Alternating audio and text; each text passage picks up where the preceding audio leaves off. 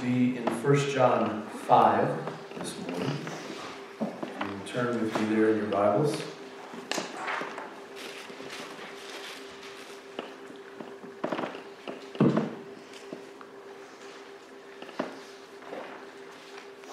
So, why do we think the things that we think?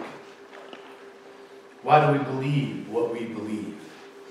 These questions are at the heart of any real examination of faith, and they are all too often answered without fully realizing every factor that might be involved. For example, I grew up in a traditional Baptist church and was taught that the hope of believers was to die and go to heaven someday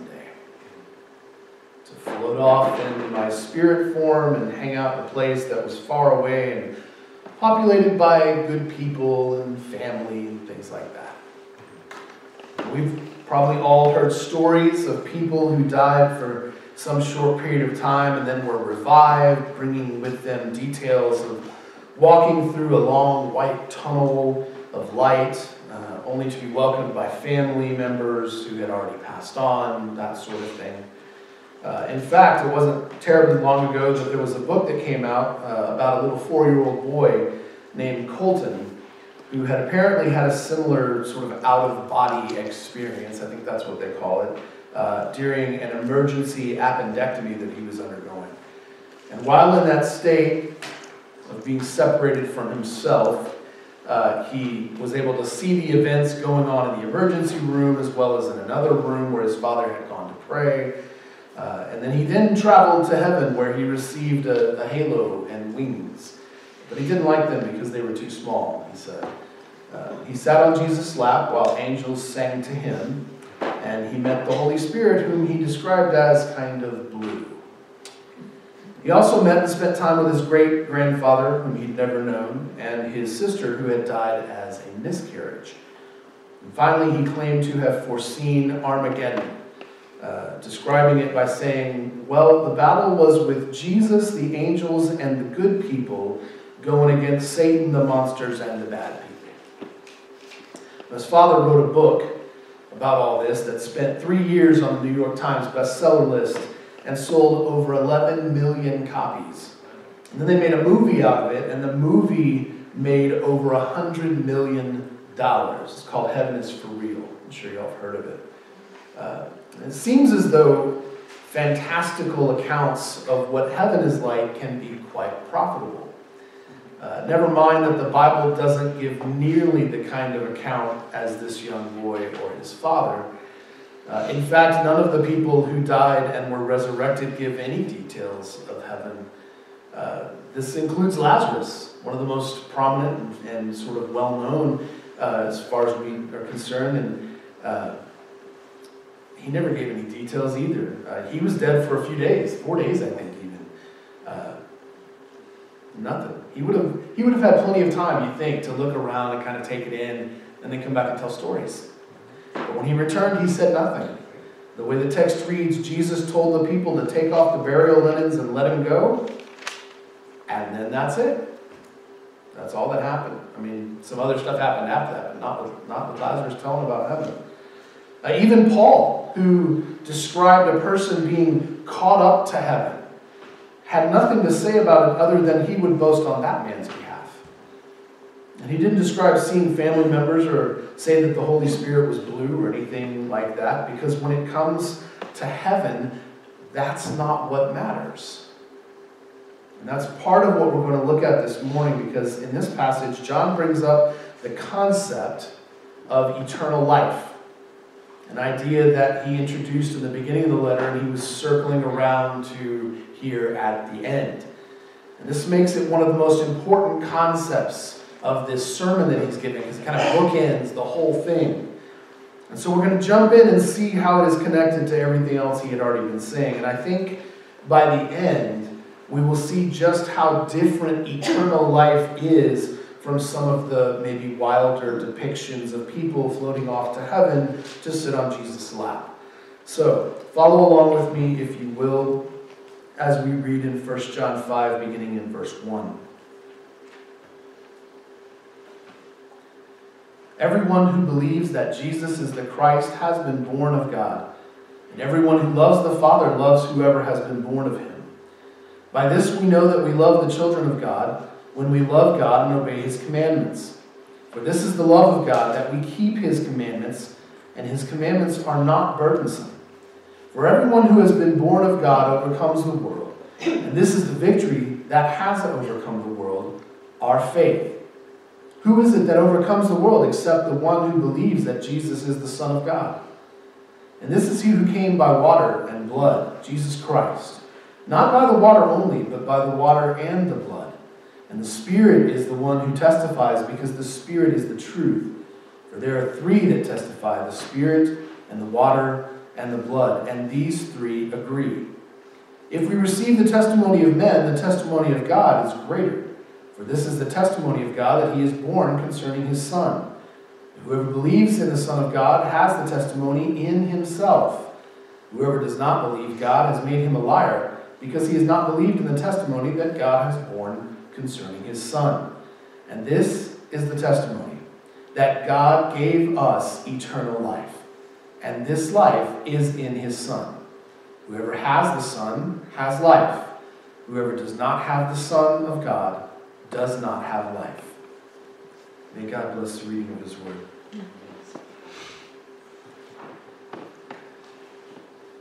Okay, so in the first two verses, John used the term born three times.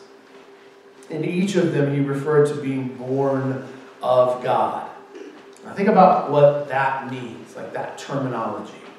Not just as a concept floating around in our minds from when we first heard the gospel and were told about being born again, but in direct connection with what John had been saying throughout this letter.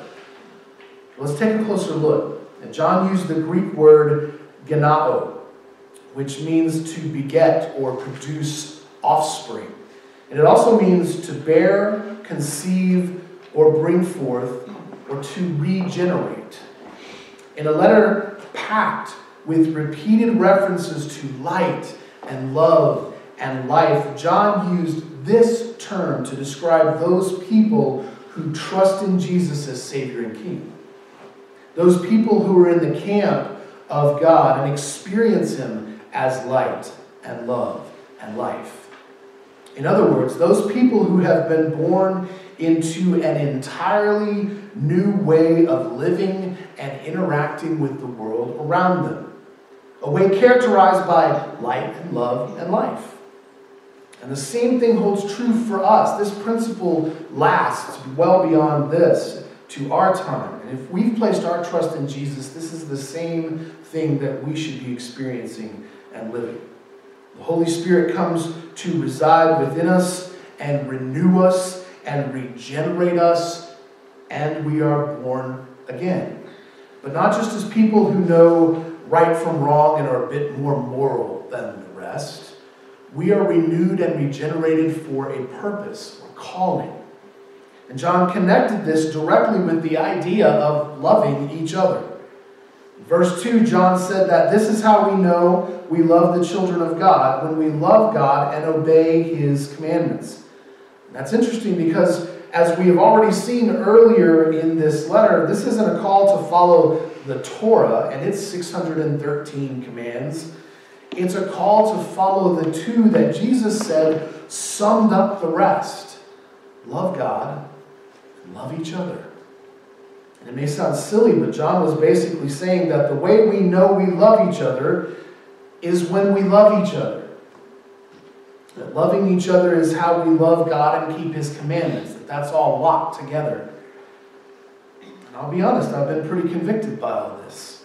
I've been preaching on this letter since the beginning of September and studying, and every week as I study and dig and pray, I keep coming face to face with the reality that I'm just not as loving as I need to be.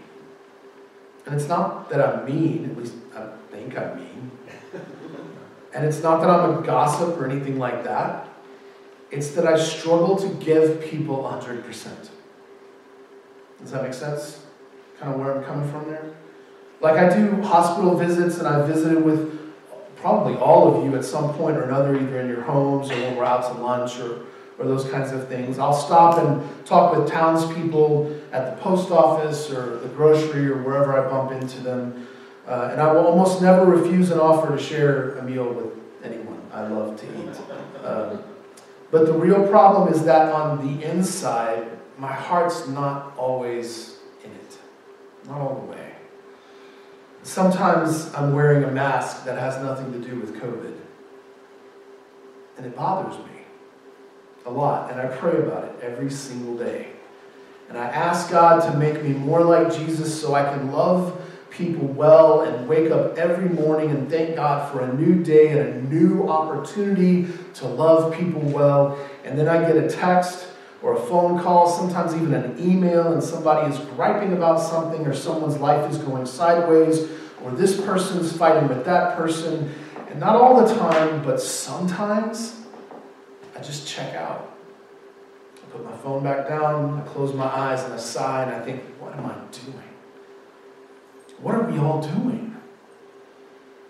And I let it get the better of me and I, I just tune out. Kind of like when you have a TV on but you're not paying attention, it's just white noise. I just tune out. And I fail to be the active light in someone's darkness.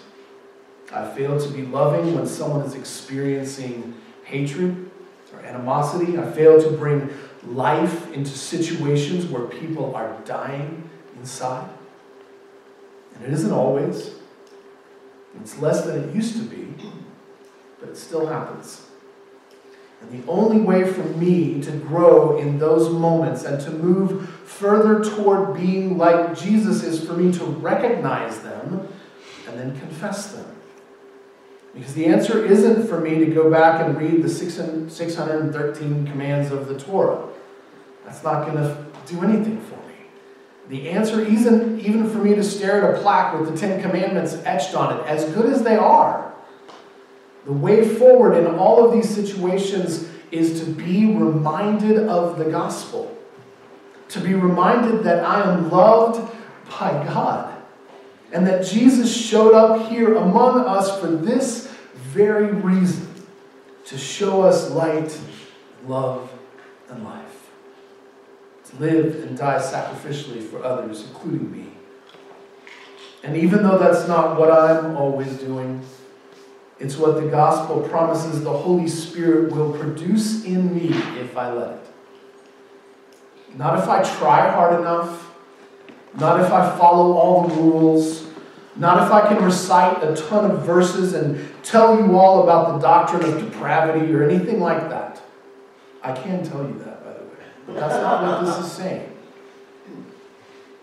All I have to do is admit that I can't really do anything and that I need Jesus.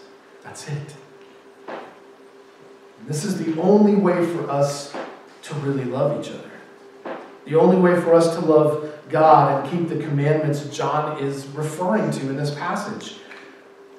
It's all relational. And it starts with our relationship with Jesus. So the question is how is your relationship with Jesus? How is this whole being born of God thing going for you? Are you bringing light and love and life into the world around you? Are you admitting it and confessing it when you don't? Are we all truly relying on the gospel?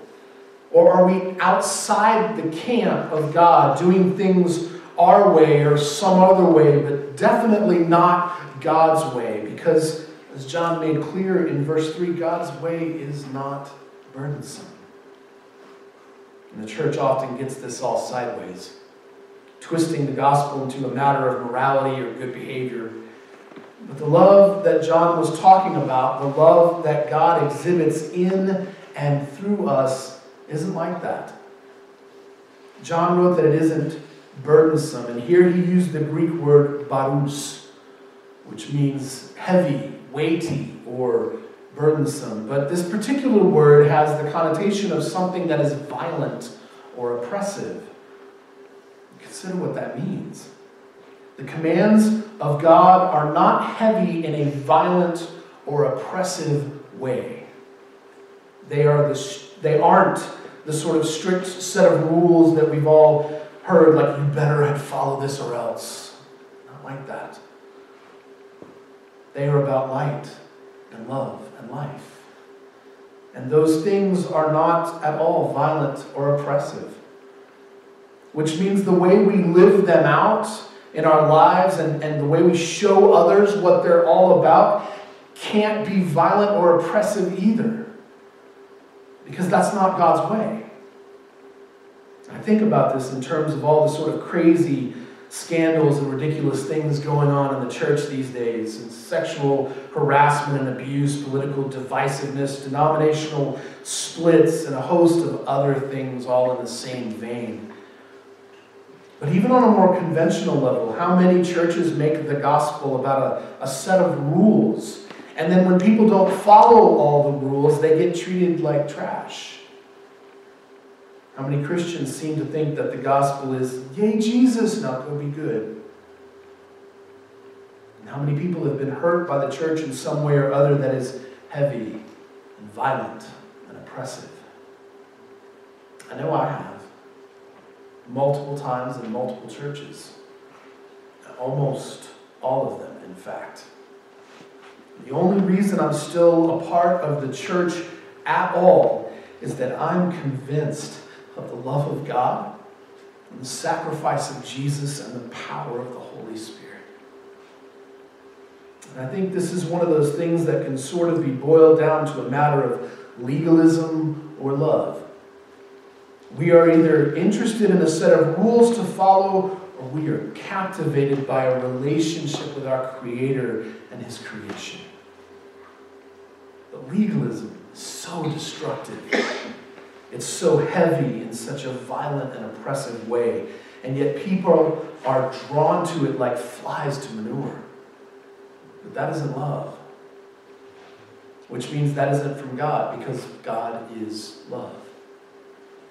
And we know that we know what love looks like from what Paul wrote in 1 Corinthians 13, 4 through 7, where he said, Love is patient and kind.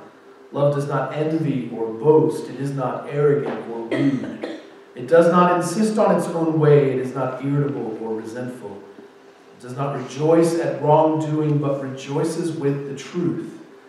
Love bears all things, believes all things, hopes all things, and endures all things. Love never fails, it says. Amen. Does this describe legalism and the kind of faith that is all about following the rules? I don't think so. Does it describe God and the kind of relationship we can have with Him? And this is vital in understanding what John said next. We don't overcome the world through implementing rules or laws that reinforce our religious and political viewpoints. That's not how we overcome the world. We overcome the world through our faith. The 11th chapter of Hebrews explains this in detail, especially in verse 1, where we read that faith is the assurance of things hoped for, the conviction of things not seen.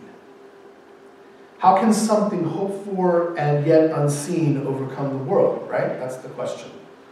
How does that work?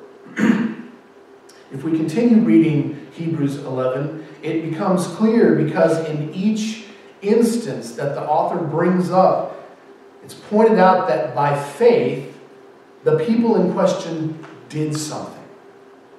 Which means that just believing in something about Jesus really doesn't overcome anything. It's about active faith, an active faith that is in motion. And the part about overcoming the world isn't about escaping it either. That's kind of the Gnostic way of thinking. They, the Gnostics thought they would overcome the world by being free of it by escaping their corrupt physical bodies and then floating off in some kind of spiritual form to a better place. And I've heard that same language used in Christian churches about Christian people who have passed away. But that's not the Christian hope that overcomes the world. That's not the unseen part the writer of Hebrews was talking about. On the contrary, our hope and conviction is in Jesus and the kingdom and his resurrection.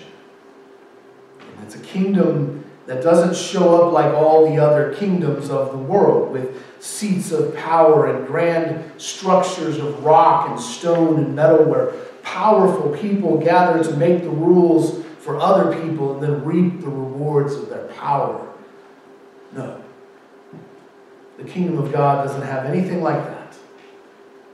It has us, you and me, and other believers all around the world. Wherever we are, the kingdom of God is. Because the kingdom of God has no boundaries, no hierarchy among its citizens. But it does take physical form in the active faith of those who came before Jesus, in the life and death and resurrection of Jesus himself, and in the active faith of those who have trusted in him ever since. That's how we overcome the world. We feed someone who is hungry. We clothe someone who is in need. We give up our time to sit and listen to someone who is going through something overwhelming. We forgive someone who has hurt us. We reconcile with someone. We look different. Not because we are better than anyone else, but because we know the gospel. We know that we need Jesus. We know that light and love and life are only truly found in Him. We are willing to sacrifice and lay down our kingdom for the sake of His. This whole way of life looks different. And as other people come in contact with it, they begin to see who Jesus is through us by the power of the Holy Spirit working within us. And then they're drawn to. And that's how our faith overcomes the world. John made this connection on purpose as he began to lean into his final points in this letter, claiming that overcoming the world is a matter of trusting in Jesus. Then he made three further connections to water, to blood, and to the Spirit. The commentaries I read this week, they were sort of all over the place on this. Um, there wasn't a whole lot of consensus. This is a, a difficult part of this passage. But I think it's safe to say that in context of what John's saying, it's primarily about Jesus. So we need to keep that in mind as we try to figure out what it means. And in this case, then, it seems as though the water represents the testimony of Jesus' baptism. And the blood represents the testimony of his crucifixion. And then finally, there's the Spirit. And John may have borrowed from Paul here because in Romans 1 4, Paul wrote that Jesus was declared to be the Son of God in power according to the Spirit of holiness by his resurrection from the dead. In other words, the Holy Spirit was the power that brought Jesus back to life.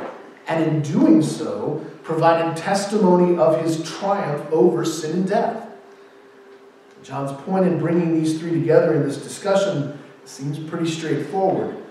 The way we are born of God is through what Jesus did. Our faith in Jesus, who was baptized, made the ultimate sacrifice and rose from the grave. The water, the blood, and the Spirit all agree in those things. The reason, reason it's important that these three agree is actually a refutation of the Gnostic teaching that every physical thing is corrupt and that only that which is spiritual is pure. See, on the contrary, according to John, this testimony includes both. And this goes back to what we have discussed before about how our, our bodies are not just shells for spiritual beings who will one day escape them. We are a fusion of physical and spiritual, and we have been since the beginning. Since Genesis 1, when God formed humanity from the dust of the ground, that's the physical part, and then breathed into us the breath of life, that's the spirit. Of all God's creatures, great and small, humanity is the only one that is a mixture of both physical and spiritual. Dogs, cows, whales, lizards, they're only physical beings. As much as we might love some of them. The angels and cherubim and seraphim are only spiritual beings. Humans are both at once. And from the first part of his letter, John has been asserting the reality that Jesus, the Son of God, who was a spiritual being, became a physical flesh and blood being like us in order to rescue us from our sin and death problem. But a further point John was making here is that the testimony about Jesus, the testimony of his baptism, sacrifice, and resurrection was ours as well. That this is what being born of God means. Through what Jesus did, we become brand new creatures. And Paul said as much in 2 Corinthians 5:17. Therefore, if anyone is in Christ, he is a new creation. The old has passed away. Behold, the new has come. We are still both physical and spiritual, but now we are regenerated and being made new in the likeness of Christ by the power of the Holy Spirit that raised him from the dead. As John pointed out in verse 10, whoever believes in the Son of God has the testimony in himself. Which brings us to the part about eternal life. In verses 11 through 12, John connected all of this to eternal life, claiming that God gave us eternal life, and that whoever had the Son had life, and that whoever did not have the Son did not have life. That makes sense, right? If God is light and love and life, then Jesus is those things as well, and so is the Spirit. And if we are placing our trust in Jesus, who is those things, and being filled with the Spirit, who is those things, then they will be in us as well. This wasn't the first time John wrote this. He had written it in his gospel account as well, specifically in John 3:16, which is one of the most well-known verses in the entire Bible. For God so loved the world that he gave his only begotten Son, that whoever believes in him should not perish but have eternal life. See, the Gnostics believed that eternal life was the spiritual life that they would experience outside of their physical bodies after death. John, however, was making the case that for those who trust in Jesus and are filled with the Holy Spirit, eternal life was already theirs. As in, they had eternal life from the moment they were regenerated, right when they were born of God, right then. And the Greek word John chose to use here bears this out. It's the word ainos. Hope I said that right. Aionios, which means eternal or of the age. This word is derived from the root word aino, non, sorry, which had to do with an indefinite period of time, but one that was characterized by a particular quality of existence. In other words, eternal life isn't just a measure of time. It's not the best way to understand it. It's about the quality of life. For example, if I mention the Victorian age, very few people would think I'm referring specifically to the years 1837 through 1901 even though those are the dates of Queen Victoria's reign and therefore mark off the beginning and the end of the Victorian age. On the contrary, most people will think of various things particular to life during that period, such as architectural styles, artistry, technological and industrial advances, or even fashion trends. Things of that sort define the age in terms of quality. And in terms of eternal life, then, our thoughts shouldn't be consumed with the length so much as the depth, right? We should think about what it is that marks life as different now than it was before. And how the quality of life we have now serves as a testimony to the one who gives it to us. In Romans 6:23, Paul marked this transition by writing, "The wages of sin is death." But the free gift of God is eternal life in Christ Jesus our Lord. In other words, because of Jesus, we are moving from death to life. And John would, of course, add that because of Jesus, we are moving from darkness to light and from hatred to love. And it's here that all the other descriptions from both Paul and John sort of fall into place. Eternal life is a matter of Paul's description of the fruit of the Spirit from Galatians 5, as well as his description of love from 1 Corinthians 13. It's a matter of John's description of Jesus as our propitiation from chapter 2 and chapter 4, and how it results in the kind of love we experience as the children of God. The kind of love the Holy Spirit wants to develop in us for the sake of others. These are just a few of the highlights because if I went back through the whole list, we could be here a really long time. But this is the whole point John had been aiming at all along.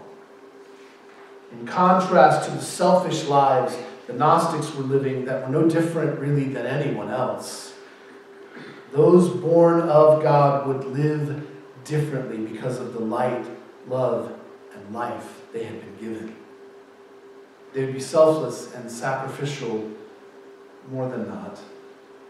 They would actively love those around them just as they had been actively loved by God the Father when He sent Jesus to live and die and rise again. They would be merciful and extend grace and forgiveness just as God is merciful and extends grace and forgiveness. All these things were a matter of the eternal life growing within them. And the same is true for us the eternal life growing within us.